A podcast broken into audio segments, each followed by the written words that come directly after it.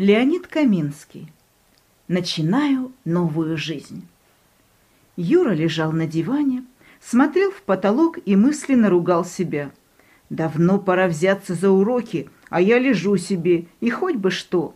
Абсолютно никакой силы воли. Так и жизнь пройдет, а я ничего не успею сделать. Никаких открытий, никаких рекордов. Помню, где-то читал, что Моцарт уже в три года музыку сочинял, а я... Я даже бабушке письмо сочинить не могу. И в школе сплошные неприятности. Взять хотя бы последний месяц.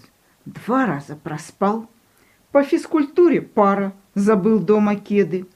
По литературе трояк. Никак не мог вспомнить, почему поссорился Иван Иванович с Иваном Никифоровичем. Нет, так дальше не пойдет.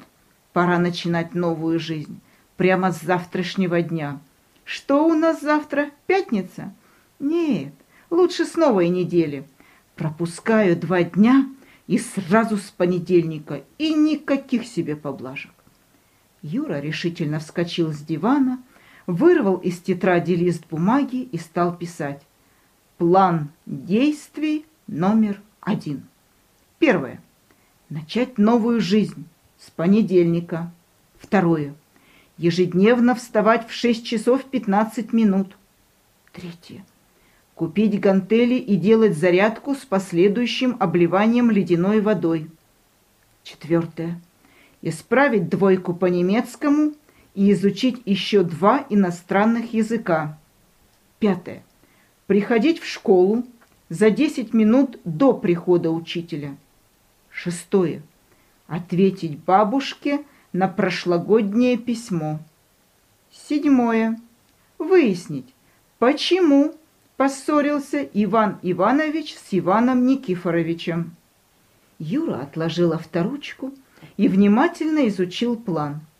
Хоть пунктов получилось маловато, он все же остался доволен. Ну что ж, доживем до понедельника понедельник Юра опоздал в школу. Нет, он не проспал. Наоборот, встал на полчаса раньше, чтобы начать новую жизнь. По плану. Но легко сказать «по плану». А где он? На столе его не было, на диване тоже. Юра искал его под кроватью, на шкафу, перевернул всю комнату. Никаких результатов. План действий номер один как сквозь землю провалился. «Ничего», — успокоил себя Юра, — «трудности только закаляют силу воли». Он решительно вырвал из тетради лист бумаги и написал. План действий номер два. Первое. Найти план номер один. Второе. Начать новую жизнь со следующего понедельника.